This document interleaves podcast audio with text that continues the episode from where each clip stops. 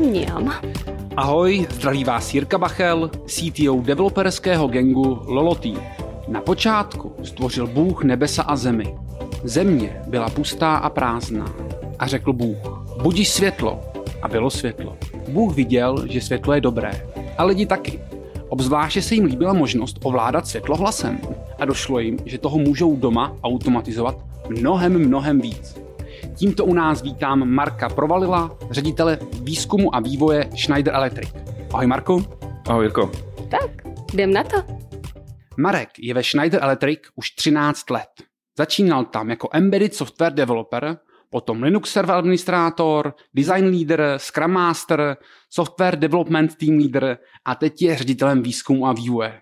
Wow, ale prošel jsi tam toho fakt hodně. Eh, Marku, řekni nám, co dělá Schneider Electric. Takže Schneider Electric vyvíjí prvky e, automatizace, případně se samozřejmě zabývá i řízením e, a regulací e, s cílem ušetřit elektrickou energii. Já se raději zaměřím na oblast, ve které vyvíjíme my, mm-hmm. protože ta je, mi, ta je mi známá, blízká a naše oddělení nebo naše pobočka v České republice vývojová především vyvíjí domovní automatizaci. Mm-hmm. A tady, jak si správně podotkl, budíš světlo, eh, to asi sedí, protože my se teda eh, zaměřujeme na eh, osvětlení v budovách a na řízení osvětlení, samozřejmě i řízení stmívání, což zahrnuje i různě žaluzie automatizované, případně nějaké, nějaké mhm. okenice, mm-hmm. ale zabýváme se i tím, že jakoby integrujeme, integrujeme do řízení osvětlení, integrujeme i ostatní systémy vytápění, snažíme se vybudovat v podstatě jakousi eh, chytrou, chytrou budovu eh, se spoustou snímačů, kde je topení samozřejmě nedílnou součástí, případně chlazení nedílnou součástí regulace eh, prostředí uvnitř té budovy. Mm-hmm. Tohle integrujeme všechno dohromady a ten cíl je jasný, jako přinést komfort a ušetřit elektrickou energii a tím pádem životní prostředí. Takže Schneider je od začátku, má jako barvu zelenou, Eh, možná, možná trošku jako nezamýšleně na začátku, ale teďka se docela hodí, protože to je jako jedním jejím hlavním kredem. Ale ono je asi důležitý říct, že ty máš na starosti tu českou pobočku tady, tady mm, v Čechách, ale vy jste mnohem, mnohem větší. Kolik jako vlastně má Schneider Electric zaměstnanců? Eh, já podle posledního čísla, které jsem si hledal, to bylo, eh, to bylo loni, eh, tak jsem našel, že to je přes 150 tisíc zaměstnanců po celém světě. 150 tisíc zaměstnanců po celém světě, to je skoro polovina Brna. Jako- no, to je, to je, no. no. Ale v České republice Schneider má v podstatě dvě firmy, nebo legální entity, když to tak mm-hmm. řeknu, SROčko a akciovou společnost. Mm-hmm. Uh, SROčko tam patříme my, to je obchodní uh, část Schneideru pro mm-hmm. Českou republiku, uh, plus my jako vývojové centrum a pak akciová společnost a to je továrna v Písku, mm-hmm. která čítá asi tisíc, tisíc lidí. Mm-hmm. Hele, a vy dodáváte i nějaký hardware do elektráren a takovéhle věci. Pamatuju to správně? Neře- jako tohle, úplně ne, tohle nemůžu úplně potvrdit. Mm-hmm. Písecká továrna minimálně vyrábí třeba uh, stykače, uh, vyrábí různé uh, průmyslové vypínače. Mm-hmm. Který tam můžou být použity, ale vlastně které nevíš, samozřejmě jasně. můžou být použity i tam. Tam mm-hmm. záleží, záleží na jakém proudu se bavíme. Mm-hmm. No, takže. Hele, a v kolika zemích tak nějak působíte? Jako plus minus, jako desítky, Aha. to bude jako... To je dobrá otázka, na kterou asi nedovedu úplně přesně odpovědět. Aspoň, My aspoň... rozhodně působíme jako ve všech jak to říct, vyspělých jako zemí. velmi známých vyspělých zemí, ale, ale já bych nechtěl jako eh, teďka urazit některé země, které jsou třeba eh, ekonomicky méně zdatné. Takže desítky dejme tomu. tomu. Jo. Já, Ke stovce to bude? Já nevím jako vlastně. Jako třeba nevím, jest, jako podle mě jsme třeba i na Ceylonu, kdekoliv, jo, to je, nebo na nejmenším místě e, světa, kde je elektrická energie, je tam distribuční síť a my tam můžeme e, rožínat zase na no, světlo. Ale už chápu, proč vás je tolik. Rožína, to jsem neměl říct, teď si uvědomuji. ne, pohodě. Hodně moravský pojem. Ne, ale jako, myslím, že všichni už roznout chápou, ne, těch, těch filmů o tom bylo hodně a i těch vtipů. To znamená, rozděláváte oheň, rozsvěcíte světla. Hmm. Dobrý, a říkáš teda, že včera se věnujete, nebo ten tvůj tým primárně té domácí automatizaci. Ano. Jo. A co to je teda za, za ten hardware? Jaký hardware teda vytváříte? Tak eh, když začnu úplně posledním vývojem, eh, respektive vývojem, který ještě momentálně běží, tak mm-hmm. jsme inovovali řadu takzvaných switch aktuátorů. Je to takzvané dinrailové zařízení, zařízení, které se jako nacvakne mm-hmm. na takovou železnou lištu a vedle toho, že jsou to teda reléové spínače, mm-hmm. pro prosvěcování světel, případně pro aktivaci žaluziových motorů, tak eh, jsou to i takzvané stmívače, mm-hmm. na což se úzce zaměřujeme. Já se domnívám, eh, já jsem přesvědčen o tom, že naše vývojové centrum je špičkové, co se týče stmívání žárovek. A když mluvím o žárovkách, tak nemluvím samozřejmě jenom o klasických, ale především o LED žárovkách, které jsou v podstatě mm-hmm. už, už vytlačily veškeré klasické světla. A kdybys měl vymenovat ty jednotlivé prvky, to znamená ty stmívače, pak nějaký věci teda do těch um, elektrických skříní a určitě toho je mnohem víc tady takovejhle jako typu hardwareu. Mm-hmm. Takže máme switch aktuátory, máme stmívače, máme binární vstupy, eh, což ti umožňuje v podstatě připojit, eh, připojit do našeho systému nebo do vlastně takzvaného Kanixového systému jakýkoliv mechanický vypínač. Mm-hmm. Máme i eh, určité řídící prvky, eh, kontroléry, mm-hmm. máme spoustu senzorů, které my vyvíjíme. Není to tak, že bychom úplně všechno vyvíjeli, samozřejmě někdy, někdy jsou to mm, produkty třetích firm, které mm-hmm. my mhm. takzvaně rebrandujeme, nicméně musí projít naší validací a verifikací, na to se třeba taky zaměřujeme. Můžou to být takzvané heat aktuátory, Jedno z odvětví, které není uh, úplně spojené s domovní automatizací a kde my jsme vyvíjeli, protože my jsme v určitém období fungovali jako globální technologické centrum pro Schneider Electric. A to znamená různé divize ve Schneideru si u nás mohli zadat vývoj na zakázku, když to tak mm-hmm. řeknu. A já teda jsem byl účasten eh, téměř tři roky jako Scrum Master vývoje eh, takzvaných motorových státrů, motor starters, mm-hmm. což jsou v podstatě což je ochranné elektronické zařízení motoru. Napojené na stykač, takže je schopno v okamžiku, kdy dojde k přehrátí uvnitř toho motoru nebo k jeho přetížení, tak ho dokáže odpojit od elektrické energie, tím ho ochránit. To byl velmi zajímavý vývoj, no. úplně netýkal se domovní uh-huh. automatizace, uh-huh. ale myslím, že jsme se na tom hodně naučili uh-huh. a hlavně jsme dokázali, eh, že naše pobočka je, eh, nebo naši kluci, vývojáři, chlapi, žen moc bohužel nemáme, tak eh, je excelentní a dovede, dovede vyvíjet na špičkové úrovni. Aha. Kolik vlastně lidí používá ty produkty, co vytvoříte? Máš nějaké jako aspoň rámcový čísla, jako kolik to, jako, jako jsou to řádu milionů, desítek milionů, já vlastně vůbec netuším. Tak já, já si domnívám, že stále většina domů eh, je v podstatě, nemá žádný eh, řídící systém mm-hmm. propojený třeba sběrnicí, mm-hmm. ať, je, ať je bezdrátová nebo drátová. Uh, takže tohle úplně jako nedovedu odhadnout. Navíc do toho se počítají i administrativní budovy. Mm-hmm. Uh, Schneider samozřejmě je schopen vybavit uh, takovýmto systémem i obrovské administrativní budovy, klidně letiště, nemocnice.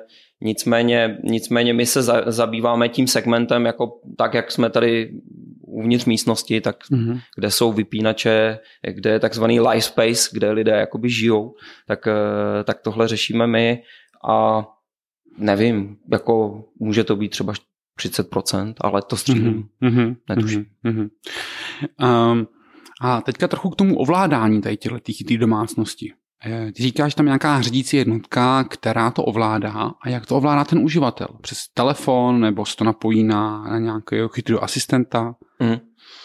No, uh, uživatel, já se stále myslím, že většina uživatelů to ovládá vypínačem. Mm-hmm. My totiž samozřejmě vedle toho, že my se věnujeme čistě eh, vývoji elektroniky a uh, softwaru nebo chcete-li mm-hmm. firmwareu, Eh, tak děláme i samotné estetické stvárnění toho vypínače, včetně mechanických prvků. Mm-hmm. Takže tohle je určitě první věc, kterou jako člověk použije nejčastější. E, nicméně dnes se to dá velmi já nechci říct pohodlně, protože pro mě to pohodlné není, ale dá se to ovládat eh, z telefonu. Mm-hmm.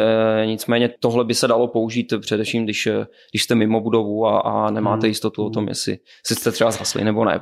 Ale ne, já, já, takže, já, ale dá se to ovládat i hlasem. Poměrně nově máme udělanou integraci s Alexou, mm-hmm. takže e, můžeme to ovládat hlasově. Teď, teď je, řekněme, ve fázích vývoje i e, propojení i s Google Home. A, a jaký to je vlastně ta integrace s tou Alexou nebo Google Home? Je to něco náročného pro vás? Nebo já, tušíš, jak je to těžký? Tak vzhledem k tomu, že Alexa e, samozřejmě poskytuje způsob, jak se s ní integrovat, když mm-hmm. to mhm. řeknu takhle, tak si nemyslím si, že to bylo nějak extrémně náročné. Mm. V tuto chvíli je to v podstatě tak, že se propojili, eh, propojil se náš cloud eh, s cloudem Alexi. Mm-hmm. Případně se může propojit přímo náš kontroler s cloudem Alexi. Detaily by mohl povyprávět náš systémový architekt, který, mm-hmm. který tohle řešení mm-hmm. navrhoval. Vím že, vím, že u Google Home je to možná trošku snadnější. Mm. A, co, a co Siri a Apple?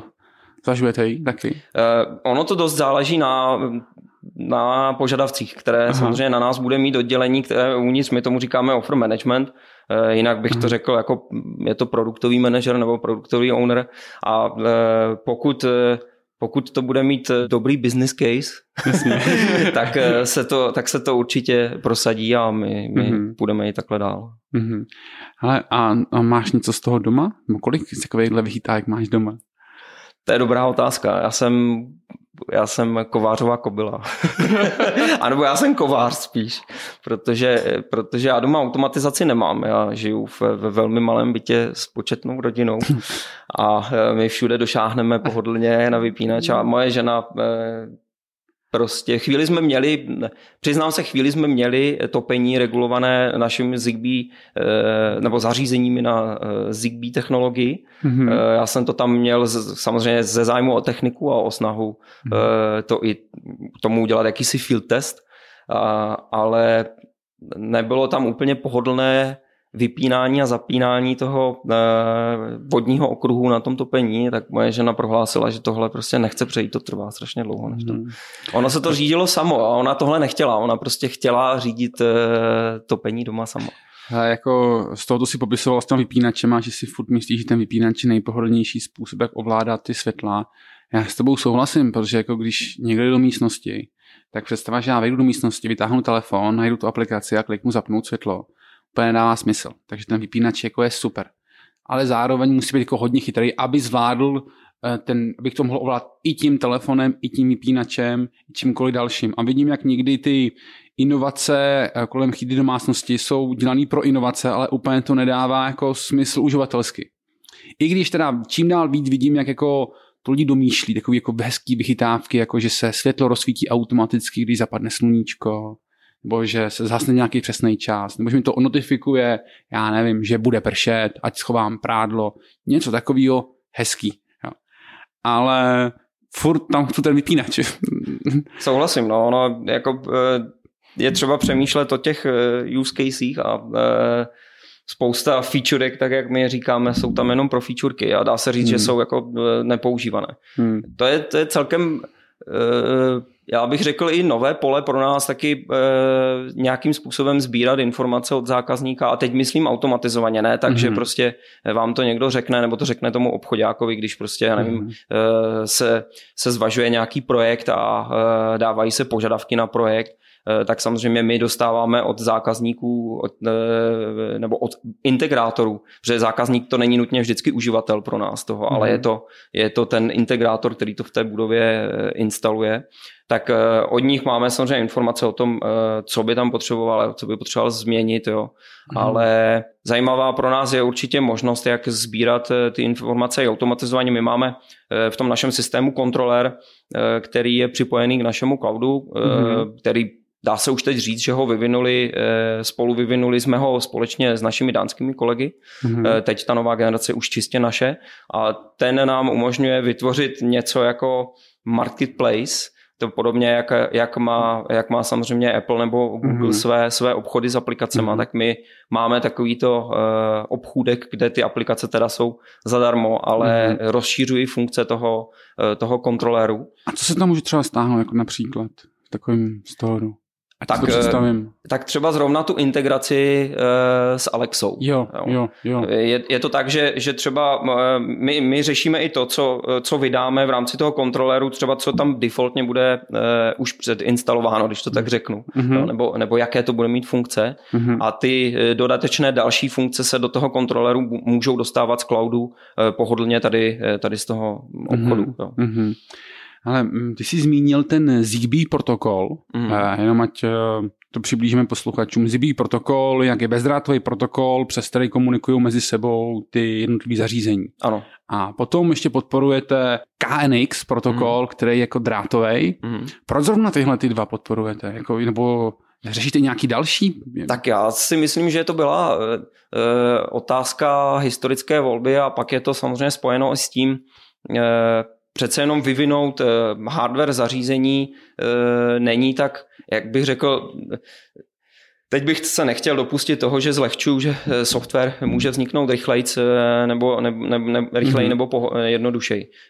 E, nicméně, jakmile už vyvinete jednou hardware, jakmile začnete vyrábět formy e, pro e, mechanické části a celý tady ten global supply chain uh, ensemble prostě jede na plné obrátky, tak už jako nemůžete jen tak říct, ale my vydáme další patch, jo, je to lusknutím prstu. Mm-hmm. Uh, to, se, to se samozřejmě, to se úplně takhle nedá. Takže my jsme se věnovali vývoji na Zigbee historicky, vzniklo několik zařízení na Zigbee a vzhledem tomu, že stále mm, je to tuším z těch bezdrátových IoT protokolů Eh, minimálně se mi zdá v Německu asi okupuje třeba 15% mm-hmm. všech, eh, všech eh, IoT zařízení Zigbee mm-hmm. technologie, tak je atraktivní z pohledu ne, biznesu nebo mm-hmm. obchodu. Mm-hmm. Takže my, my jsme se prostě zaměřili na tenhle protokol, navíc jsme vyškolili e, sami sebe, tehdy já jsem na to ještě taky e, na, na této technologii vyvíjel, e, máme na to vybudovanou in, infrastrukturu. Mm-hmm. E, ten KNX to je úplně to stejné, ten je historicky ten je možná už 20 roků starý. Jo. A e, těch zařízení je především naším hlavním trhem bylo Německo. Mm-hmm. A to je plné KNXů. Takže logická volba e, našich, řekl bych, business stakeholderů, mm-hmm. nebo jak to nazvat, tak mm-hmm. e, byla, byla KNX. Mm-hmm. A teďka jako neřešíte jako nějaký další protokol. Já vlastně nevím, jestli existují. Uh, Určitě existují. Já, já dokonce sám jsem vyvíjel, eh, na, eh, když jsem teda začínal ve mm-hmm. Schneideru jako vývojář, tak jsem vyvíjel na protokolu Loanworks, respektive protokol Loan zkráceně, firma mm-hmm. Loanworks. Tehdy vlastně firma, která byla jako u zrodu té současné, kde se teďka mm-hmm. nacházím, tak koupila, koupila jinou firmu německou, která právě měla velké portfolio zařízení na Loanworks Eh, existuje spousta podle mě i malých jakoby proprietárních řešení, o kterých já ani třeba nevím, jo, nebo jsou, jsou exotická. Eh, existuje, existuje třeba Backnet eh, jako mm. další protokol. Mm. Dobrý, hele a já se vrátím zpátky k tomu, co jsi popisoval s tou analytikou. To znamená, jste schopni s nějakým způsobem připojit k jednotlivým čidlům online. Protože bych očekával, když to čidlo je připojené k nějaký říci jednotce, která je na internetu, mm-hmm. tak by to byla jako nějaká možnost se k ní připojit a vlastně sbírat ty data přímo z těch čidel o tom, jak se používají. Jak často, je tam nějaká chyba a tak dále. Jako je to možný?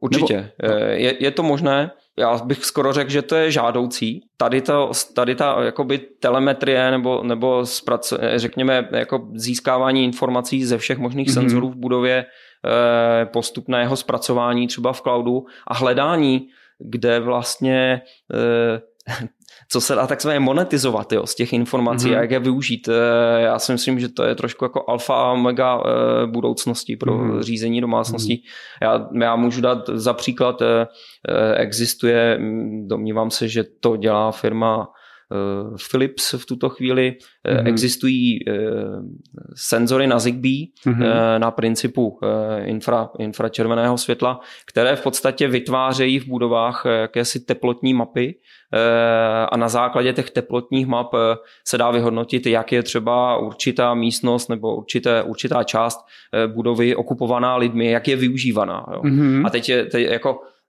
to zrovna spojím s aktuálním trendem, protože COVID přinesl to, že spousta zaměstnanců zůstala na home officeu a firmy možná začaly přehodnocovat, jestli vůbec potřebují tolik, eh, tolik jako administrativních prostor a kanceláří. Mm. A tady tahle věc jako dovede, dovede možná nějakým uh, uh, majitelům jako obrovských budov, uh, kteří hledají optimální využití firmám, které se tam, které se tam uh, mm. najímají prostory, říct, ale my tohle jako moc nepoužíváme, strkneme se, uh, statisticky jo. je to dokázáno. To je hezký, protože teplotní čidlo vám skoro všichni dovolí na, nainstalovat, ale v momentě, kdy tam byla kamera, která rozpoznává obliče a ano. počítá lidi, tak nejsi, by to nikomu vadilo. Určitě, no. tam jako se neřeší problém GDPR. No.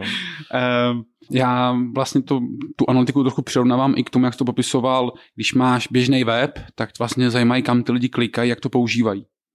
A podle toho, jako když vidíš ty vzorce, kde to používají špatně, tak je vylepšuješ. Ano. A tohle vlastně můžete podobný dělat i, i vy s těma čidlama v momentě, kdy vidíte, že je používají špatně nebo něco používají extrémně moc, něco vůbec. Mm-hmm. Tak, eh, Určitě, tak... no. Ono třeba teď se, eh, já v rámci vývoje toho motorového starteru, jak už jsem to zmiňoval, mm-hmm.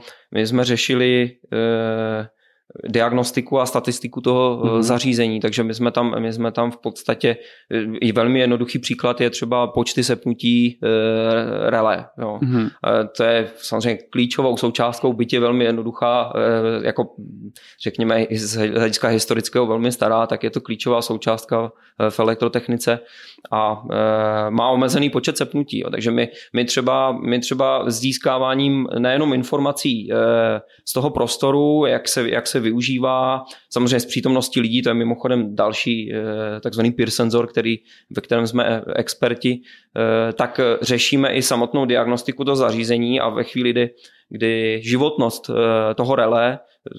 Třeba se 100 tisíci eh, počty sepnutí eh, už je ke konci života, tak my vlastně můžeme tuto informaci dávat zákazníkovi mm-hmm. jako eh, preventivní opatření, vyměň si tohle nebo mm-hmm. tamhle. Ale tímhle tím se dostáváme trochu k tomu samotnému vytváření toho hardwareu. Jak vlastně probíhá vytváření takového senzoru? Musí samozřejmě existovat zadání. Mm, uh, to je, Jasně, to je, tomu, to je asi všude. Hele, ne, ne, ne, ne, já to myslím takhle. Dejme tomu, že chceme vytvořit smívač.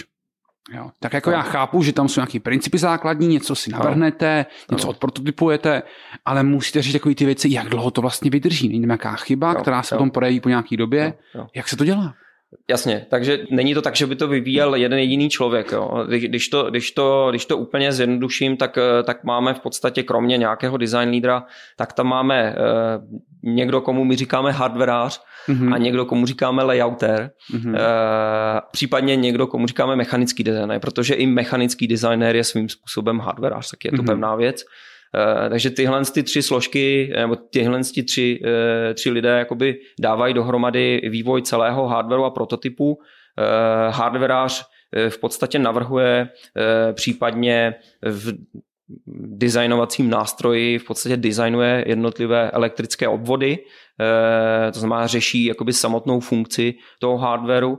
Eh, layouter, eh, ten už potom se baví tím, že v podstatě designuje, mm, česky je to deska plošných spojů, anglicky je to PCB, později PCBA ve chvíli, kdy už je to osazené součástkama. Takže tohle dělá, tohle dělá ten layouter, tam je Samozřejmě to je velmi, eh, tam je důležité velké know-how. Dneska mhm. existují hmm. perfektní softwary, které kontrolují i způsob, jak umistuješ eh, součástky eh, na tu, na tu konkrétní desku. Tam, jako, tě varují, že děláš špatně. Oni ti spočítají nebo... třeba něco, čemu se říká creepage a clearance distance, což, hmm. což jsou v podstatě, buď to je to vzdušný, vzdušná vzdálenost mezi jednotlivými Aha. komponenty, případně vzdálenost jakoby po, trasa po té, po té desce a tohle má Eh, své normy. Jo? Jako t- není to tak, že si člověk může naflákat ty součástky, jak mm-hmm. se mu mhm. tam zlíbí. Mm-hmm. Jo?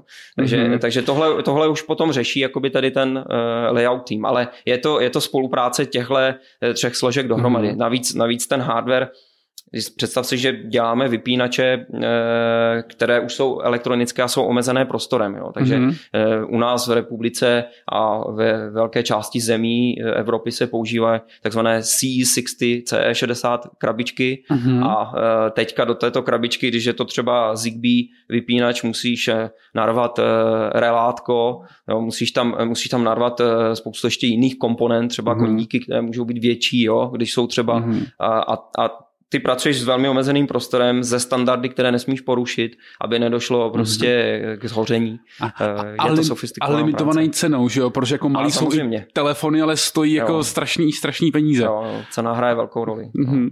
Ale tohle máme, jako musím říct, že jako korporát do jisté míry, nebo Schneider, nás obtěžkává spoustou, spoustou směrnic a limitů, jo, což, hmm. což je z principu pro vývoj eh, kontraproduktivní. Jo. Takže eh, my se snažíme najít balans, eh, balans mezi tím, kdy, kdy je dobré následovat nebo využít určité, určité limity. Dám například databáze komponent, jo, to je, nebo hmm. součástek, které se, na to, které se používají při, při výrobě a při vývoji těch elektronických zařízení, tak hmm. tahle, tahle databáze řeší to, že eh, ty komponenty jsou od různých dodavatelů, mají různé parametry, oni mm-hmm. musí projít schválením eh, v podstatě určité, řekněme, entity ve Schneideru, aby mohly být použity a eh, záleží na tom, jestli jsou dobře dostání, jestli ten dodavatel je spolehlivý, jestli to má, jestli je víc dodavatelů, aby nedošlo prostě k mm-hmm. takzvanému shortage jo, mm-hmm. na, na trhu, že nemáme, že nemáme ten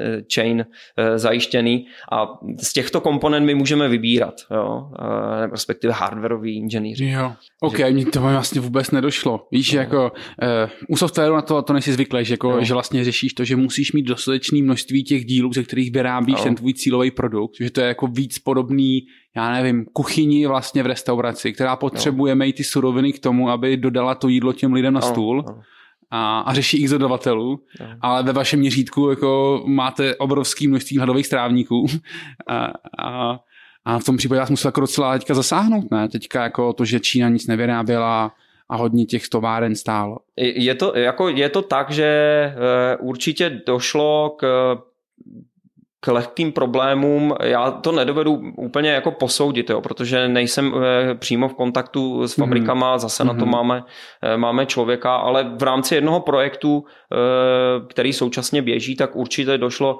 jistým spožděním mm-hmm i v tom dodavatelském řetězci se, se prostě stalo, že, že součástky nebyly, ale on, mm, Schneider je na to poměrně dobře připravený, si myslím, mm. protože, protože tohle se jakoby řeší a monitoruje preventivně. Jo. Takže mm. pro nás je celkem běžné, že, že se dozvíme o tom, že třeba jistý výrobce začne, přestane vyrábět kritickou součástku. A to je, to je jedním z, z úkolů i našeho oddělení vlastně najít e, správnou náhradu, mm. e, posoudit ji, zvalidovat ji v rámci mm. toho hardwareu, jestli, protože oni se můžou Eh, lišit v, i v drobných mm. parametrech a ve mm. výsledku to znamená, že když jí tu součástku mm. osadíte, tak ten produkt mm. vyjede z fabriky a ne, ne, jako takhle, ono se to zjistí ve fabrice, jo, ale zjistí se, že nefunguje. Takže naše oddělení i covid necovid nebo krize nekrize se samozřejmě z velké části zabývá mm. tím, že jakmile je nějaký shortage nebo jakmile je něco, čemu říkáme obsolescent, jo, že za, součástka zaniká, tak mm. my musíme třeba do těch stmívačů, jsou elektronické Eh, polovodičové MOSFETy mm-hmm. a to je kritická součástka, bez ní to nejede a třeba zvalidovat eh, novou, nový MOSFET, to může být klidně práce eh, na měsíce, pokud těch MOSFETů je tam víc jo, mm-hmm. a je mhm. ve více produktech. A, a řešíš si jako nějak jako, tomu zátěžový test bych tomu řekl, to znamená jako jak dlouho ta součástka vydrží, jaká je životnost? Určitě, ono je to tak, že s každou, já se domnívám, že s každou, i když nechci být jako úplně takový absolutorista, eh, součástkou jde i, jde i eh, tento údaj, mm-hmm. jo, jakou má životnost. Víš třeba, kolik sepnutí zvládne určité rele, jo, nebo, nebo než dojde vůbec jako k rozpadu té součástky. Takže tohle to my řešíme, my na základě vlastně toho se i počítá jakýsi lifetime našich produktů, my tím mm-hmm. pádem musíme vybírat součástky tak, aby vydrželi, vydrželi v tom mm-hmm. hardwareu 10 roků třeba. Mm-hmm. Tohle, tohle je způsob. Mm-hmm. Ale zátěžové testy se dělají. To nám mm-hmm. může třeba dělat i konkrétní výrobce. Jo. Mm-hmm. My třeba si můžeme do jisté míry zadat eh, zátěž eh, nebo, nebo validaci nějakého, nějakého relátka podle našich představ jo, nebo, jo. nebo terminálu. Jo. Super. Teďka bych se trochu podíval na to, jak vzniká software pro takovéhle hardwareové věci. To znamená, jako v čem vlastně programujete eh, v tom hardwareu? Jaký C, C++? Ano, já si k, eh, já bych řekl, že z velké většiny je to eh, C, případně C++. Někdy je nutné třeba přiklonit se k tomu, že třeba část kódu, ale velmi malá, je, je třeba i přímo v assembleru, mm-hmm. který je do toho vložen kvůli nějakým časově kritickým operacím. Pak je to samozřejmě vstaženo, mm, pokud se budeme bavit třeba o nějakém toolchainu, tak je to potom staženo k tomu mikroprocesoru, který mm-hmm. používáme, eh, ke značce samozřejmě. Ale to, to, to mě právě zajímá, víš co, jako já jsem zvyklý na, na věci, co zaberou 320 GB ramek, eh, mají 90 jo. procesorů a to asi úplně není to, co máte v tom vypínači. Jako. To ne, ne, tak tam je to někdy jako v kilobajtech, že? No, no. ale, ale to se vyvíjí. Jo. My jsme třeba, já jsem začínal, to, já jsem začínal na procesoru, který se jmenoval Neuron a on měl i vlastní e, jazyk, který byl odvozen jakoby od C. Ten jazyk mm-hmm. se mhm. jmenoval Neuron C a to byly právě ty systémy Lonworks. Takže mm-hmm. to bylo, to bylo jako zajímavé, ono to mělo o, o pár funkcí víc, tam byla třeba funkce tuším When se jmenovala, nebo tak něco. Mm-hmm. jo, místo, místo teda, jako, teda vedle ostatních dalších cečkových. No a když se vrátím zpátky, kolik, jak velkou teda pamětí a výkonem pracujete v tom vypínači, ať mám představu?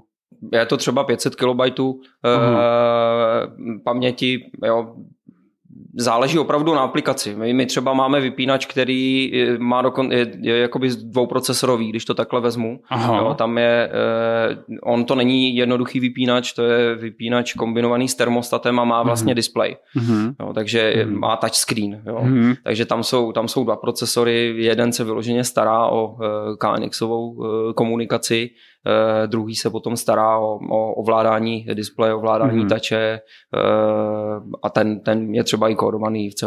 Jo. Takže je, většinou je to od firmy ST, mm-hmm. v tuto chvíli, ale mm, pracovali jsme s, s procesory od Texas Instruments. A, a vnímáš to ještě ten limit té paměti, co tam máte a toho výkonu? Jakože... Tak jako obecně samozřejmě víc paměti, dražší procesor. Jo. Takže mm-hmm. my my musíme se potýkat s tím, že, že, že musíme udržet jakousi, ani nevím, zase česky nevím, ale asi výrobní cenu toho, eh, toho vypínače CSC, takzvané. Mm-hmm. A tam záleží, opravdu záleží, jako, eh, jakou, jak silný procesor, co do, co do frekvence, mm. tak co do velikosti paměti. Ne, to, to já beru, já to myslím z pohledu vývojáře. Teďka dostaneš prostě ten senzor a někdo ti řekne, naprogramuj pro, to, pro něj tohle, tohle a tohle a ty najednou víš, dobře, ale mám jenom 500 kg paměti, mm-hmm. takže s ním musím umět jako dobře pracovat. To je jako ano. něco, co dřív výváři uměli a teď to jako zapomínají. Jo? Ano, no. Ne, to je pravda. Je to především zkušenost i, i konkrétního vývojáře, který prostě ví, že v minulosti naprogramoval jakousi funkci, která dělala to a to, měla takovou a takovou velikost. Ono to nutně není tak, že začínáme na zelené louce. Že? Mm-hmm. E, jsou, jsou my máme poměrně malou fluktuaci, takže jsou s náma lidi, kteří jsou jako 15 let mm-hmm. a mají v podstatě jak bych to řekl, u sebe v šuplíku, i když to už taky ne, eh, databázi svých kódů, které dělali a ty potom, ty potom prostě použijí. Mm-hmm. Je třeba s tím počítat, jako výběr procesorů je poměrně zásadní, protože mm-hmm.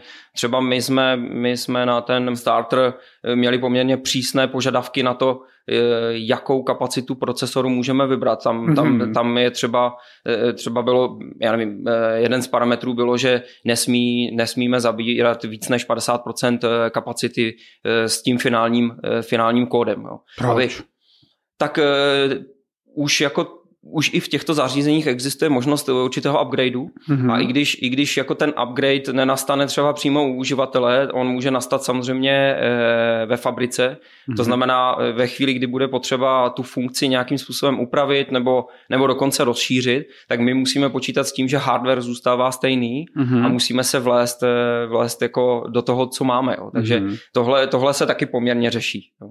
No a co se teda stane, když zjistíte chybu softwarovou v tom vypínači? Uh, no tak uh, to potom, je samozřejmě... Teda samozřejmě potom, co šlo na trh, jo? Jasně, jasně. To je samozřejmě problém. My už máme řešení, kdy i ten eh, vypínač jde uh, upgradeovat, jo. ale uh-huh. tady, tady třeba můžeme na, narážet i na limity vlastní technologie. Jo. Třeba když se vrátím k té KNXové technologii jako sběrnicovém systému, uh-huh. tak on, má, on je on je velmi pomalý. Jo. Když si, si to představí, on má tuším 9-6 kilo, kilobitů, nebo kilobau, teď už člověče věříš, ale myslím, že kilobitů.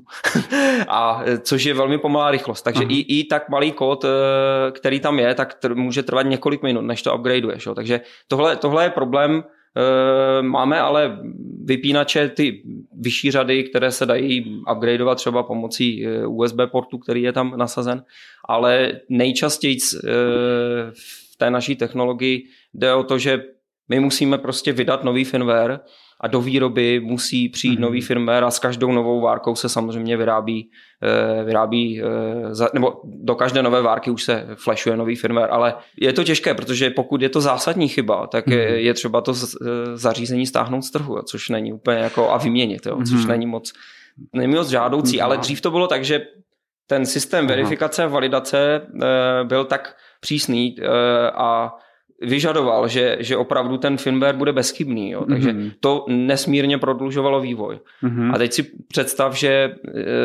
top management jako tě začne srovnávat e, s, s technologickými firmama, co vyrábějí aplikace e, pro mobilní telefony, mm-hmm. kde mají velmi jako jednoduše, v uvozovkách jednoduše, už dnes můžou nasadit eh, novou, novou péči, jo, nebo no, no, nový no, upgrade. A teď po nás chcou, aby my jsme takhle stejně jakoby vyvíjeli, bez toho, aniž bychom validovali a neměli tu možnost upgradeu. Jo. To je... Ale když vyvíjíš, vyvíjíš aplikace třeba pro ty pl- eh, placky, pro telefony, tak um, můžeš dělat věci jako, že nasadíš tu novou verzi pouze půl procentou těch uživatelů, na nich si otestuješ chybovost, on ti to zaloguje všechny bugy a potom to vydáváš 5, 10, 15 procentům mm-hmm. a odlazuješ ty chyby a až potom to dáš 100 procentům uživatelů. Tohle to si můžeš dovolit. Jo. Mm-hmm. Něco, co ve vašem měřítku si neumím představit, že byste mohli dělat. No, u nás je to u nás je to tak, že my, my samozřejmě máme, my se snažíme eh, veškeré testování, a teď budu spíš mluvit o funkčním testování jak mm-hmm. samotného produktu, tak třeba kompletního systému automatizovat. Mm-hmm. Jo. Takže u nás, eh, u nás v testovací laboratoři najdeš prostě panely, osazené různě vypínačemi a aktory, mm-hmm. které, na kterých se provede automatizovaně test během třeba mm-hmm. hodiny. Jo? To, co by klikal člověk jako ručně. Na, navíc, navíc když, když, třeba, když třeba se vrátím k těm eh, motorovým státkům, tak tam mm-hmm. musíš uplatně, tam v podstatě musíš dodržovat takzvanou functional safety normu, která si žádá určitou úroveň e, funkční bezpečnosti a to, to jsou přísná pravidla na to e, na různé úrovně. Jo. Takže mm-hmm. když to mhm. jde třeba do, do, do, in, do industrie, do průmyslu na nějakou výrobní linku, musíš třeba splňovat takzvaný SIL 1 jo, a ten, mm-hmm. už, ten už vyžaduje i, i řekněme, určitý bezpečný způsob kódování. Jo. Když to zjednoduším, tak třeba mm-hmm. musíš používat MISRu, mm-hmm. nebo musíš používat, eh, musíš používat třeba unit testy, jo. musíš mm-hmm. pokrýt, mm-hmm. pokrýt co, co, co možná nejvíc kódu unit testem a teď si představ, že to není jako čistě softwarová věc. Jo. Ten, tam máš samozřejmě fyzické vstupy a výstupy. Mm-hmm. Dělat proto unit testy je mnohem náročnější, bych řekl. No a co se týče bezpečnosti toho hardwareu, protože to musí být jako neskutečně těžký, že jo? Dneska při běžným nějakým cloudovým vývoji nějakých apíček veřejných, tak pomalinku nějakých sekuriták každý týden aktualizuje na poslední verzi knihoven, která splňuje ty poslední bezpečnostní standardy a, a reaguje na ty zero day zranitelnosti, které neustále vznikají nový, nový a nový. Mm-hmm. A teďka vy vydáte kus hard, hardwareu, který prostě v sobě má firmware, který do určitý míry možná deaktualizovat, ale ne úplně všechno. A teďka se tam objeví nějaká chyba, jakože bezpečnostní, kterou může někdo zneužít. A já nevím, co bych dělal v ten moment. Nebo jako... No, ono, eh, pokud jde o eh, kybernetickou bezpečnost, no. tak to je velké téma eh, samozřejmě pro nás, protože mm, Kánixová technologie nic takového neřešila. Jo. Mm-hmm. Tam e, nebyl nutně důvod, jo, protože přijít do toho domu a nějakým způsobem jako musíš se fyzicky nabourat, e, musíš se dostat někde Jasný. k tomu drátu.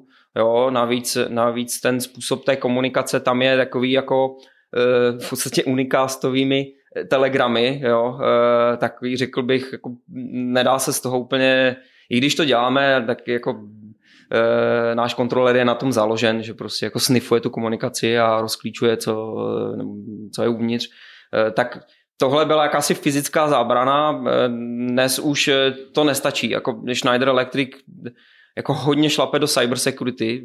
Já, já se přiznám, na jednu stranu samozřejmě to je skvělá věc, na druhou stranu nám to na vývoj přidělává spoustu práce a nemluvím jenom o bezpečnosti našich produktů, ale třeba bezpečnosti celé naší sajty. Uh, tak uh, my tím pádem například musíme mít uh, firmware upgradeovatelný. Mm-hmm. No, pokud, pokud začneme, jo, to už začínají být tak přísné podmínky, že, že ještě, řekněme, nemusí to platit teď pro to, co máme ve vývoji, ale další generace zařízení už se plánují mm-hmm. s tím, že firmware musí být upgradeovatelný a mm-hmm. musí existovat i jakási míra třeba šifrování, jo, takže mm-hmm. i KNXová technologie, e, samozřejmě ten standard se vyvíjí, takže mm-hmm. musí najít cesty, jak, jak zašifrovat telegramy a teď si dovedu představit, že to samozřejmě vytváří nevím, nároky na, eh, na, na no, zařízení svěrnice. Jo. No ale stačí už jenom údržbu, jakože těch zařízení jo. máte jako hromadu, teďka jo. v postupem času se u určitých vypínačů aktualizuje tomu procesor, hmm. to znamená úplně názranitelnost a jako makačka, jako velká. No. A teď si, teď si vím, že, že KNXová technologie je zpětně kompatibilní se zařízeními 20 let. Takže ten protokol vznikl eh, ve 20, eh, před 20 lety a zařízení, které v té době byly vyrobeny, stále dovedou komunikovat eh, s našimi nejnovějšími hmm. zařízeními. Jo. A tohle, tohle je určité momentu, když to špatně založíš, ten standard, uh-huh. jo, tak jako já si nevedu představit, že, že, že dovedeš udržet tu zpětnou kompatibilitu. To je mm-hmm. na jednu stranu jako klobouk dolů velká výhoda, na druhou stranu je to samozřejmě limitace. Jo. Mm-hmm. No, a víš o nějakých jako dírách, co konkurenční produkty mají? Já samozřejmě možná, možná je zajímavé si, si spíš jako představit, co se teda uh, může stát v případě mm-hmm. nějakého kybernetického útoku v té budově. Já jako teďka z hlavy vystřelím, může se ti stát, že ti někdo rožne světla na zahradě nebo ti s něma bliká a otravuje tě, jo, mm. nebo záleží, záleží jakoby, jaký, jaký impact na tebe, na tebe vůbec mm-hmm. ten, ten útok má. Jako ve chvíli, kdy to začne být, eh, kdy ty systémy jsou propojené a, a může to být provázané třeba na já nevím, eh, vytápění nebo na bezpečnostní okruh eh, nebo zabezpečení budovy. Hele, hele jo. hezky je už, Siri open the door, jo? Už jako, už jako samozřejmě, ale, ale jako teď, teď to takhle úplně nevystřelím. Mm, nevím, nevím o dírách. Já vím, mm. když jako jedna věc je kybernetická bezpečnost, druhá věc je i třeba e, bezpečnost z hlediska, fun, e, ne, ne funkce, ale bezpečnost z hlediska odolnosti toho hardwareu. Jo. Já mm-hmm. mám mhm. třeba příběh, mm-hmm. který se bohužel stal, že, že ti zařízení zhoří uvnitř rozvodné skříně. Jo. A my jsme, my jsme tehdy samozřejmě museli někteří naši kolegové museli kvůli tomu se vydat na Blízký východ, aby mm-hmm. vlastně investigovali nebo vyšetřili, mm-hmm. co se stalo, aby jsme našli vyníka mm-hmm. v hardwareovém, on byl komplexní, bylo to v mhm. hardwareovém, byla to chyba v hardwareovém designu dohromady s chybnou instalací. I tohle řešíme. Ale tohle, jak já to beru s tou bezpečnostní v tom IoT, tak je to spíš kolem těch řídících jednotek. To znamená něco, co už má víc početního výkonu, možná i nějaký lehký operační systém a, ta, a najednou tam vznikají nějaké botnety, které jsou schopni jako někoho dedosovat a něco kolem tohohle. Ano. Jo, tam... Ano. Jakmile už jako stoupáme, eh, řekl bych o úroveň výš od, od toho fieldbusu, kde teda mm. mimochodem jako KNXová technologie má už standard pro takzvaný data, data secure mm-hmm. i po dvojlince, protože ta komunikace probíhá prostě po, po dvou drátů tak eh, jak, jakmile jdeme třeba už i do KNX IP, který mm-hmm. je mhm. klasicky po internetu, tak tam už samozřejmě se to řeší mnohem víc. Napadnout mm-hmm. náš kontroler uh, už by mohlo být zásadnější, protože mm-hmm. on funguje jako brána do dalších systémů mm-hmm. a tudíž, tudíž je, jako je tam jakási zranitelnost. Jo. Mm-hmm. Ale to může být i útok, který jako znemožní ti uh, dostupnost služby. Jo. Mm, je klasicky prostě máme taky vlastní cloud, jo. Ten, je, ten je taky eh, samozřejmě musí být eh, penetrován a testován mm-hmm. na to, aby, mm-hmm. aby k útoku nedošlo. My na to mm-hmm. máme eh, oddělení, neděláme to přímo my, mm-hmm. ale už při vývoji musíme dodržovat určité mhm. standardy mm-hmm. a později, když ten produkt vznikne, tak jde na penetrační testy. No. Mm-hmm. Jasně. A jak funguje ta komunikace potom mezi tím, mezi tím vaším backendem a tím jedn, tou řídící jednotkou, co, co mám doma? To znamená, když Alexa řekne, hele, rozsvít světlo, tak ten Alexí backend kontaktuje váš backend, tomu rozumím, ale vy potom musíte nějakým způsobem kontaktovat tu říci jednotku. To znamená, musí tam být nějaký otevřený spojení třeba nebo něco takového. Jak to ano. funguje? Vytvářejí se spojení, eh, konkrétně z RabbitMQ, mm-hmm. který je součástí řekl bych, našeho frontendu eh, pomocí protokolu STOMS mm-hmm. a jasně tam se to potom dál distribuje, RabbitMQ pak dál distribuje jednotlivé požadavky mm-hmm. do těch servis, do jakoby servisní vrstvy, mm-hmm která může být různá. Máme tam nějaký device management system, remote upgrade servisu jo. a podobně, data warehouse pro sbírání třeba telemetrických dat. Takže uh-huh. takhle, takhle se to jako dostane, dostane dovnitř. Uh-huh. A kde vlastně provozujete ten, ten váš eh, backend, který komunikuje s těma všema řídícíma um, jednotkama? Tak současná verze eh, cloudu, což my si to označujeme jako třetí generaci, eh, běží na Azure. Mm-hmm. Používáme, si to řeknu správně, orchestrační systém Kubernetes, mm-hmm. který nějakým způsobem eh, řeší, rozkládá, rozkládá provoz, eh, provoz cloudu na mm-hmm. několik virtuálních mašin a mm-hmm. dokrových kontejnerů, které jsou uvnitř.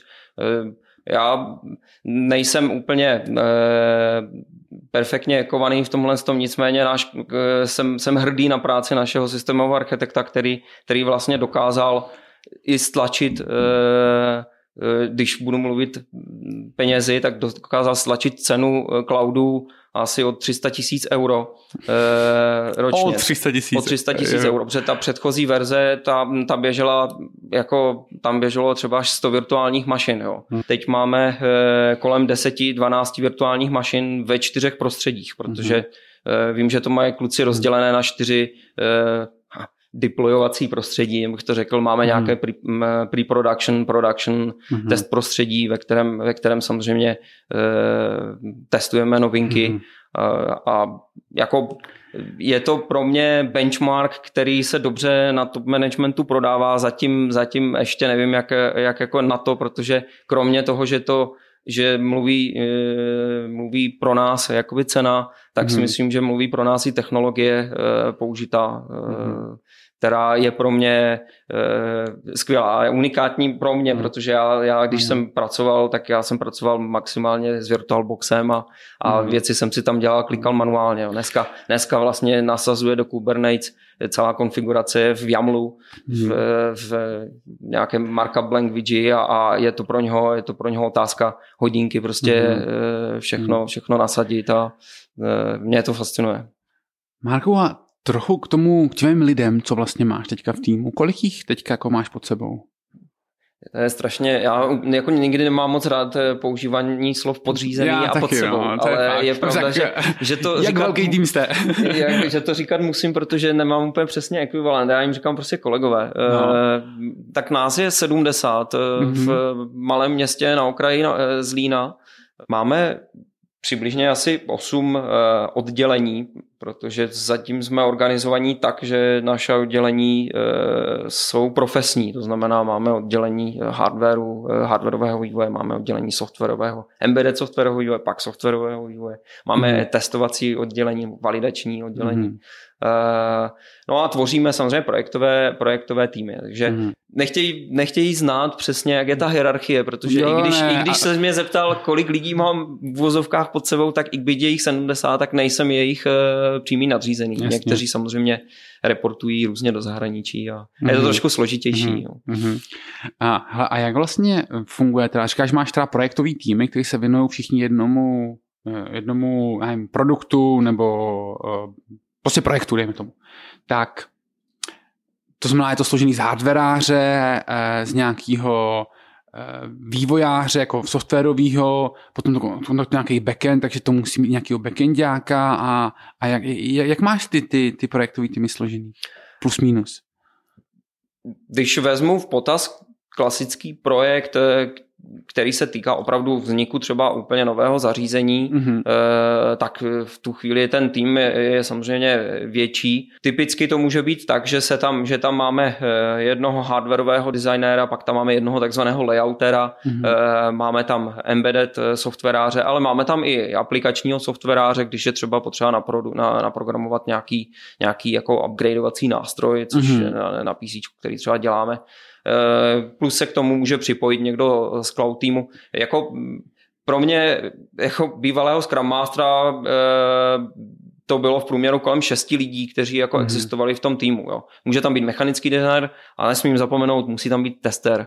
Takže samozřejmě od eh, dnes už je to tak, že že my se snažíme jakoby přizvat toho testera uh, už velmi na začátku toho projektu, aby už se začal připravovat, aby už se začal rozmýšlet test casey, vybudoval si test plán, jo. začal zjišťovat, jaké požadavky, jakou specifikaci to zařízení bude mít, aby na základě toho si mohl mm. vytvořit setup. Mm. Takže uh, tomu se věnujeme docela, docela intenzivně a tím, dřív, čím dřív ho tam máme, tím rychleji eh, samozřejmě jsme schopni ten produkt dodat. Je tam mm. obrovský tlak na to, dělat paralelně. Eh, představ si, že ten hardwareář potřebuje vyrobit eh, několik prototypů toho zařízení. Mm-hmm. Jo. To jako není z první eh, samozřejmě. Jo. Takže my se bavíme třeba o třech, o čtyřech prototypech, které vzniknou jakoby mhm. hardwareových mm-hmm. PCBA, mm-hmm.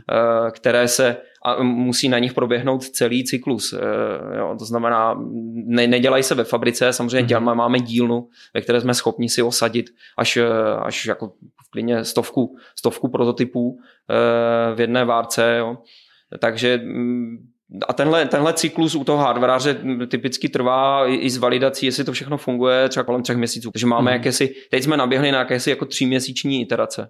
Mm. A ten software jede prostě paralelně na tom. Jo. Během toho vývoje softwaru ty musíš dodávat jakoby i dílčí, eh, dílčí firmwary nebo softwary, mm. které pomáhají tomu hardwareářovi ten jeho kus eh, zvalidovat. Jo. On mm-hmm. ho mhm. potřebuje oživit, aby věděl, jestli, mm-hmm. jak, jestli mu šlapou periferie. Jo. Jo, a jak to jako s komunikací mezi těma jednotlivými jako hm, lidmama, protože jako já to znám frontend versus backend, že i jo. tam je spousta problémů, kdy navzájem jo. se nerozumí, nechápou a, jo, jo. a backendáci staví apíčko, jak se jim to nelíp exportuje databáze, frontendáci chcou něco jiného a je tam jako, že vždycky jako spolu bojujou a ty tam takhle máš ty týmy čtyři v podstatě, nebo čtyři. Čtyři různé věci, které potřebují oni pokryt, to znamená od toho hardwareu přes software, přes nějaký ty další architekty jo. a tak dále. Jo. Tak eh, někdy je to oříšek, samozřejmě záleží na osobnosti, na dílčích osobnostech, eh, jak se, jak se třeba kluci snášejí nebo nesnášejí. Mm-hmm. Funguje tam takové to klasické, za to můžou softwaráři, nebo za to můžou hardwareáři.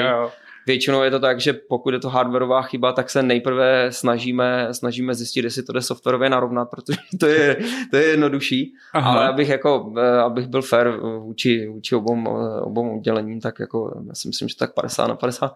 Ale jinak my jsme už od toho roku eh, je to možná třeba 2000, 2015, jo, 2014, hmm. začali, začali implementovat eh, v podstatě agilní organizační framework, když to tak nazvu, protože jako, to bylo hrozně skloňované slovo jedno období, mm-hmm. agile, až už jsem ho jako začal nesnášet, už jsem mm-hmm. sám byl Scrum Master poměrně dlouho a ve chvíli, kdy je nutná, kdy my potřebujeme produkovat samozřejmě rychlejcko, kdy, kdy potřebujeme, eh, aby ten hardware prostě tlačí se na termíny, tak je dobré ten tým mít dosazený více lidma. No. Takže mm. pak tam máme samozřejmě Scrum Mastera, který se snaží jako servant leader mm. týmu eh, pomoci. Samozřejmě plán, navíc, navíc musíme jako těžce plánovat eh, dopředu. Jo. První otázka manažera je, a kdy to bude. Mm. Jo, to je asi, asi nejtěžší otázka, ne, jako nej, nejvíc já věřím, že vývojáři jako nesnášejí tady tuhle tu věc, kdy musí estimovat, jak dlouho to, za jak dlouho to vyvinou. Jo. Mm. A, takže ten Scrum Master si myslím jako tmelý tým, dobrý Scrum Master to dělá, tmelý tým a, a je v podstatě i asistentem týmu, jo. snaží mm. se prostě. Ale, ale těch dobrých Scrum Masterů je velice málo. Ono to je jako neskutečně užitečná role, ale většina Scrum Masterů, co já znám, to dělá tak strašně blbě. Oni jako rozumí všem těm terminologiím a těm procesům kolem Scrumu, to já jako já všechno beru. Ale v momentě, kdy nerozumí tomu, co dělají ty lidi, je to problém. No. tak je to problém. Proto říkám, že to je, to je jako nástroj nebo framework, který jak se nenaplní správně tím obsahem, jo, tak mm. jako je to totální paskvil. Já, já mhm. třeba jsem eh, já nevím, co Scrum Mastery, kteří, kteří tě neskutečným způsobem neustále ždímají, eh, aby jim řekl jako kolik story pointů, jo, jako, eh, aby, si, aby si správně odhadoval a, a co si teda dělal mhm. a co si nedělal a, mm-hmm. a proč ti to nešlo a teď, ale teď jako, a teď mají na to nástroj, do kterého všechny tyhle věci musí zaznamenat. Jako někdo to vede takhle velmi eh, přísně, je to, je, já jsem byl nucen to jednu dobu takhle jako velmi přísně dělat, zjistil jsem, že skloubit tu evidenci s tou realitou hmm. Eh, a pak jako to reportovat, hmm. víš, a, a vykreslovat burn down chart eh, není vždycky úplně jednoduché. No. Uh, takže já jsem v tom jsem se snažil vždycky najít nějaký jako rozumný, rozumný balans. Mm-hmm. Pro mě bylo hrozně důležité, uh, aby se ti lidi aby jako objevovali eh, během, během toho Scrumu a během toho plánování, aby objevovali závislosti. Jo. Mm. A věci, věci kdy, eh, kdy musíš řešit, že jako hardware, samozřejmě, abych já mohl zkusit svůj software, potřebuji mít hardware, pokud nemám nějaký eh, simulátor nebo emulátor a naopak pokud hardwareář hmm. už má hotový hmm. hardware, tak jako potřebuje dílčí firmware a, a tohle časově skloubit tak, aby to sedlo, aby jsme se zaměřili třeba v rámci já ani neřeknu featureky, jo, co enablery jo, v rámci hmm. toho kódu, aby jsme se zaměřili na to, že nám třeba bude fungovat, eh, že budeme posílat, když už tak aspoň nějaké jako dummy komunikaci přes, přes tu sběrnici, ale aby, aby hardwareář věděl jeho sběrnice, šlape, hmm. vidím tam signál, jo, jsem schopný, hmm. Eh, ten signál není jako corrupted nebo něco takového. Hmm. Tak tohle, to, to je třeba vyvinout rychleji nějaký software takhle narychlo a když to není, tak jako nemůže být hardware bring up, tak jak to nás, nazývali jsme my v mhm. týmu a, a je velké spoždění. Jo. Takže mm-hmm. komunikace musí existovat, ale já věřím, že spousta kluků si, jsou už na sebe zvyklí. Máme tam Máme samozřejmě, my jsme všichni exoti. Jo, takže hele, to, to je v pohodě. Eh, dobrý, hele, a trochu ještě k vašemu vymýšlení toho, co se vlastně bude dělat. Kdo vám vlastně dává tady tyhle ty, ty tásky, podle čeho vlastně vyvíjíte nové věci? Já bych skoro řekl, že eh, se ta situace taky vyvíjí s časem. Jo. Eh, na začátku, už, už, ten, už to, jak jsme byli nazýváni na začátku a já jsem se tak trošku jako eh, časem začal bránit, když jsem přešel do managementu tomu, tomu titulu offer development. Jo. To znamená, mm. ono ten vztah byl nastavený tak, že my jsme, my jsme vlastně vznikli jako pobočka německé mm. vývojové pobočky a oni v podstatě určovali přesně a zadávali nám požadavky, co chcou vyvinout. Jo.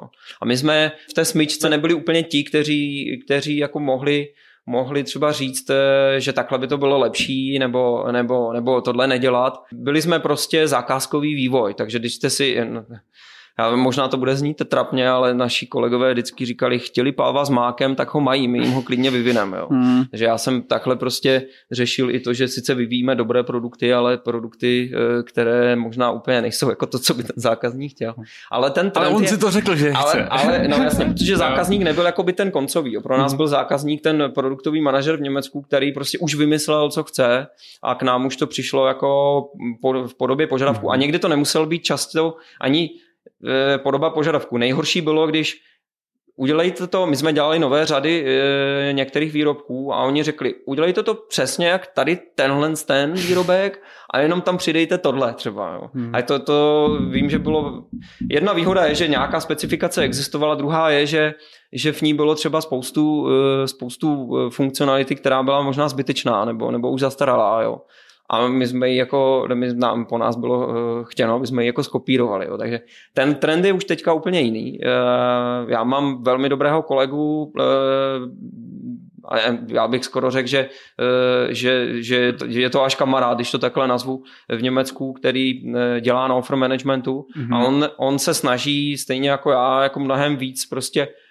propojit, propojit řekl bych, už až jako koncového zákazníka s náma, aby my, my jsme hmm. chápali potřeby, protože to není potřeba jenom toho uživatele jako té domácnosti jo, nebo, nebo té budovy, ale to je potřeba i toho integrátora. Jo. On taky hmm. jako nechce dělat uh, s vrtačkou, která prostě se mu blbě drží jo, v vozovkách, takže on prostě potřebuje nástroj, uh, se kterým je rychlý a, a, a v vozovkách bezpečný a, a má ho rád a chce ho integrovat a tím vlastně podpoří dál prodej. Takže tohle, mm. tohle všechno my se snažíme už, už jako propojit mnohem víc. Do, dokonce můj šéf mě, mě stále jako mučí takzvaným technology push, jo, že on prostě by strašně rád, aby, aby od nás jako z, z výboje scházely ty nápady, jo, mm-hmm. jak, jak věci dělat.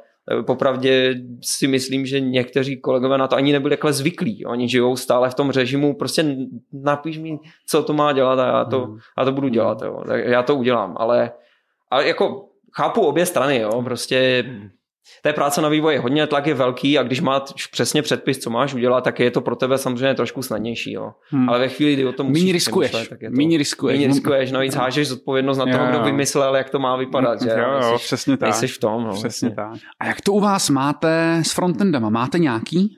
Tím myslím jako pro vás frontend, nějaký mobilní aplikace nebo webovky, který uživatel reálně používá?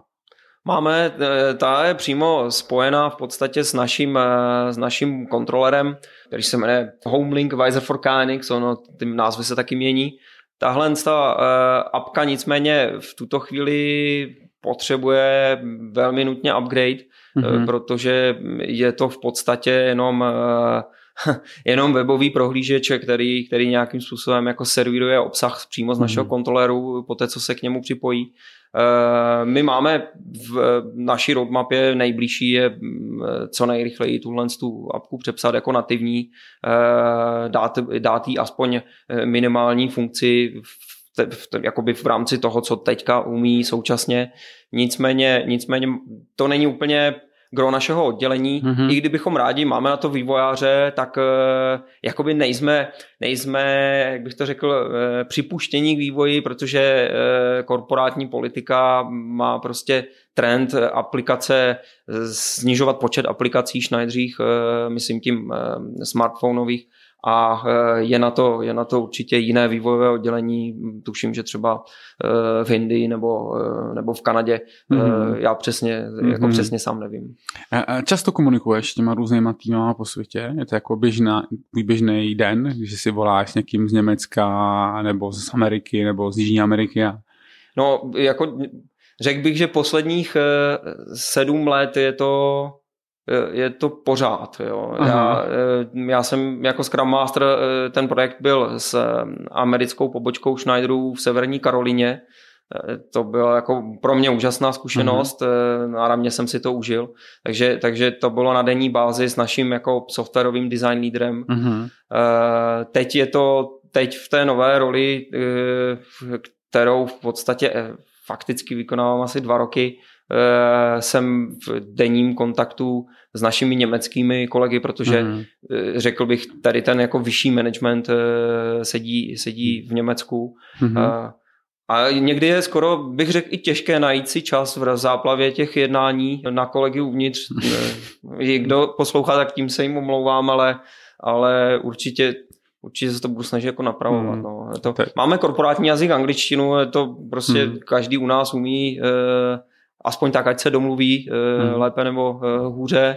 Eh, spolupracujeme se švýcarskou pobočkou vývojovou, jak už jsem řekl, německou, francouzskou, máme kolegu, který v podstatě spolupracuje s čínskou vývojovou pobočkou hmm. na, na denní bázi a ten je mimochodem jako velmi úspěšný kolega, který v hmm. podstatě je i takovým mentorem, řekl bych, tam, tamního vývoje, což z dnešního je? pohledu se může zdát jako paradox, ale jsem je? na to hrdý. Kdo to je? Jako jméno. No. Chceš je pochválit? jo, on, on ví přesně, o kom mluví. Dobře, Já jméno dobře, říkat nebudu, dobře, aby, dobře. aby mi ho headhunteři nevzali. jo, OK, to beru. Uh, Super. A cestujete často do těch poboček? Nebo si jim spíš jenom voláte? No tak teďka samozřejmě byly nesmírné restrikce, takže já jsem, jo, já jsem strašně dlouho nevycestoval, ale jinak, eh, jinak jako cestuje se, já, já mám v podstatě zadání v úvozovkách eh, cestovat minimálně jednou měsíčně eh, do mm-hmm. Německa mm-hmm. na setkání jakoby managementu, ale jako covid nás naučil tak moc žít na, na, na Teamsech a na, mm. na remotu, že, že už jako mm Myslím si, že, že jen, tak, jen tak, jak jsme testovali, tak, tak se cestovat už to zase jako nebude. No. Hmm. A to je pro top management určitě dobrá zpráva, protože pravidelně v polovině roku eh, přišel, přišlo nařízení, že se musí omezit eh, takzvané travel restrikce. Takže jsme Marku, jaká challenge vás teďka čeká? Eh, věřím, že tým čeká spoustu challenge. Já si teďka vybavím například, například teď se podařilo nějakým způsobem integrovat do našeho kontroléru hm, takzvaný EE-bus, což je komunikační standard pro nabíječky elektrických aut.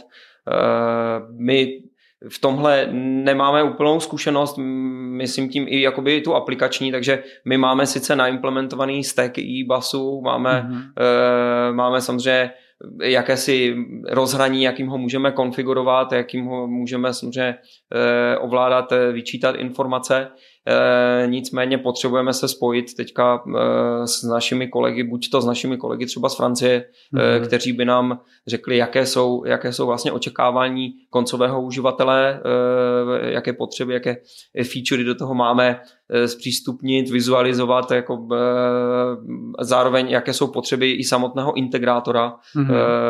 co, co se tam jako konfiguruje tohle já, jako není to, není to nic neřešitelného, je to, spíš, je to spíš něco nového, kde určitě eh, já věřím, že tým se těší na to, že poznáme hmm. něco nového. Oni mě neustále bombardují, abych, abych zařídil, ať máme jeden elektromobil aspoň a ať máme prostě nabíječku před barákem, že to potřebují testovat a hmm.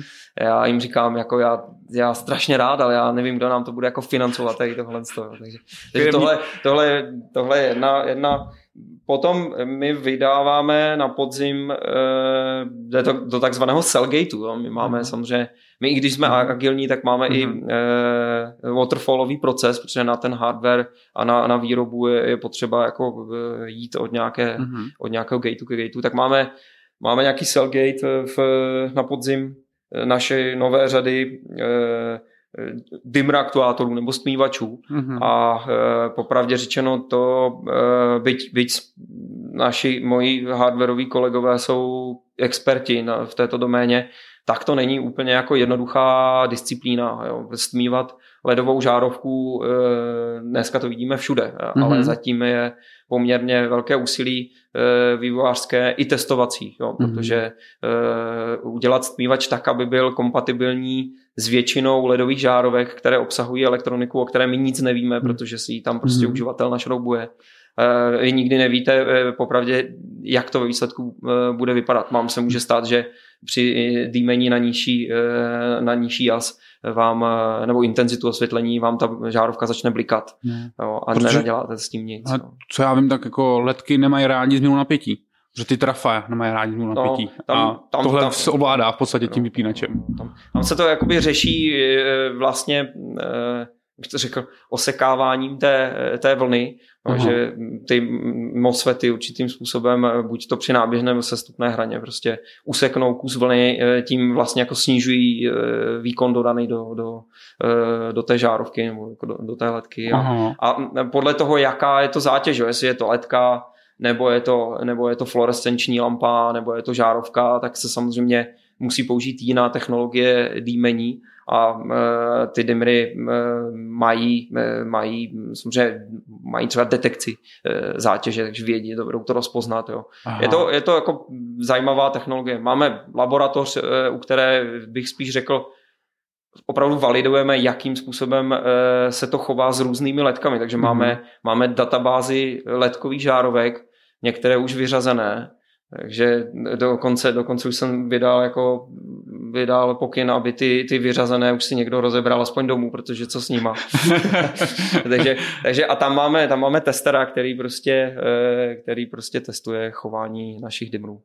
A ten, ta naše nová řada, musím se pochlubit, teda, ta si myslím, že je špičková. My, my máme srovnání s konkurencí, to je myslím firma Teben, která, mm-hmm. která jako produkuje perfektní mm-hmm. stmívače a uh, jsme na tom stejně dobře. Mm-hmm. Tvořili jsme, na, vlastně naprogramovali jsme kompletně nový firmware, nový core, který ovládá ty MOSFETy, což je vlastně nejklíčovější část celé uh, celého zařízení. Mm-hmm. No. Mm-hmm. Takže na, na to jsem hrdý. To, mm-hmm. Ale jako stále je to challenge i, už i proto, že to musíme stihnout poměrně šibenčním termínu. Covid nám zapříčinil, že uh, někteří kolegové jako nebyli dostupní nebo různě byli domucní. Například uh, my musíme, všechna zařízení musí projít uh, oddělením, které my nazýváme teďka Product Compliance a mm-hmm. tam se provádějí vlastně normativní testy, no standa, mm-hmm. testy standardů, jo, takže mm-hmm. že oni a jako jejich výsledky jsou závazné. Bez, bez eh, těchto reportů testovacích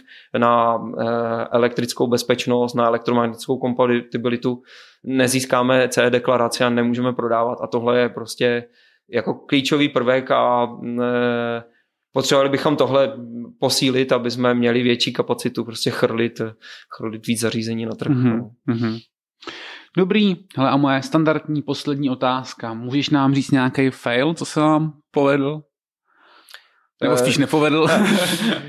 to, je, to, je dobrá, to je dobrá otázka. Ehm, já věřím, že ho můžu říct, jo, protože jako kdyby, kdybych neřekl selhání, eh, občasná selhání Schneider Electric nebo jakékoliv jiné firmě, ve které bych byl, tak, tak, eh, tak bych, eh, a ty jsi to sám řekl, nepůsobil bych autenticky. Jeden z těch failů je jako kuriozní, nakonec nespůsobil žádné problémy, ale stahoval se právě ke cloudu. Já jsem nebyl přímo účasten, ale takhle mi ten příběh podal můj kolega, v době, kdy jsme vlastně přebírali druhou generaci cloudu od našich dánských mm-hmm. kolegů, eh, tak eh, samozřejmě jak jinak než s dávnama eh, byla party a ne nadarmo se říká, že pije jako dán. Myslím, že bychom našli pár příběhů z našich team buildingových akcí. Tak po téhle po téhle pijatice mm, byl, tuším, on to tak říkal, první, první duben, a e, na 1. dubna jsme dostali telefonát, že nám cloud nejede. E, s hodou okolností to e, říkal, že to byl pátek a jako samozřejmě začali se, vývojáři se začali rosit, protože to není, to není nic, co, co by někdo chtěl slyšet po té, co, co se prsil, že je zdatný převzít celý know-how. Nakonec chyba byla kuriozní. V podstatě nám vypršelo předplatné domény, takže my jsme poskytovateli naší domény museli zaplatit další fakturu, aby nám, aby nám ji zprostředkoval. tak tohle byl rychlý pohled do kuchyně Schneider Electric. Jestli máte zájem poslechnout si, jak to funguje i v dalších známých českých IT firmách a startupech, nezapomeňte nás odebírat. Brzy naslyšenou. Ahoj. Ahoj. Wow. Máme za sebou další Scripty Show. Přihlaj se k odběru, abys slyšel další slíkačky. A jestli máte zájem zatancovat si s námi u tyče, tak za námi přijďte do klubu na adrese www.lolo.team. Pa, pa.